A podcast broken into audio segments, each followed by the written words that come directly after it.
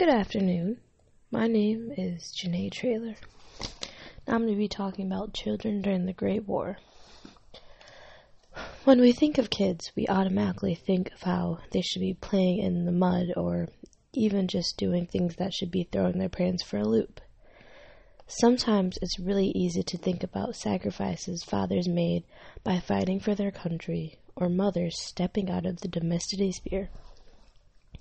It's very often we hear about experiences children went through during the Great War. With only the highest of hopes of joining the war, little boys would join organizations like Boy Scouts, which was a way for these boys to prepare for the Great War.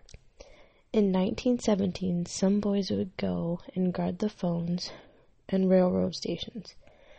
But if they were lucky, they would be able to train in firefighting, another way that boys would help contribute to the World War One. Was joining Sea Scouts. Sea Scouts was much more involved in the war because boys were able to watch out for the attack of Germans from up high or simply by carrying things from where they needed to be. Sometimes it was the little things that mattered the most. Boys weren't the only ones that got to have all the fun. Girls were able to join Girls Guides Association, but of course, roles were not as lavish. Girls would package uniforms, clothing, and first aid and send them out to the soldiers. Most young girls would help out at hospitals, factories, and offices. Usually, these roles involved being nurses, sewing clothes, or being secretaries. By joining these organizations, kids were able to feel like they were a part of the war and making a difference, which is why they had a chance to earn medals with accomplished tasks that they would do. When they weren't prepping for the war, some children were found to be the face of the war, wartime propaganda, trying to get fathers and young men and anyone else who would join the war. With their mothers having to go to work at factories and no fathers around, some boys found themselves dropping out of schools at the young age of just 12, wanting to feel like they were the man of the house.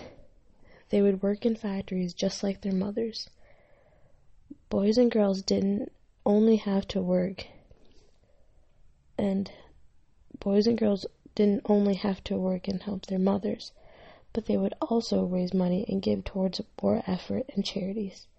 Some charities they would give to was St. Dunstan's Hospital, which was for blinded men who served in the war, and Blue Cross for sick animals but a majority of the money that they would earn would go towards military hospitals.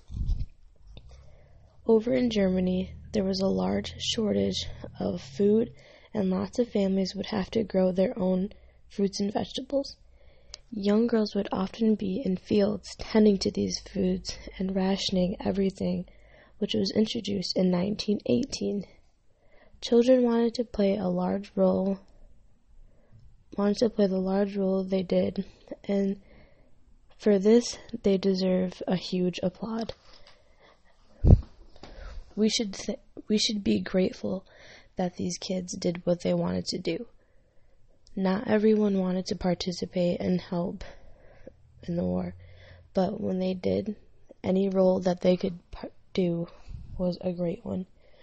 We should be grateful and happy that they did these things not everyone had the courage to do these things. And when they did have the courage, it was a way it was a way that their fathers could they could stay close and connect with their fathers. Even though their fathers weren't there, this was a way for them to also bond with them and so that they could feel a little bit so they could feel that their fathers were still a little bit closer to home even when they didn't World War One has ha- has had a major effect on the country as a whole, and thanks to these children, we will remember them forever. Thank you, and I will.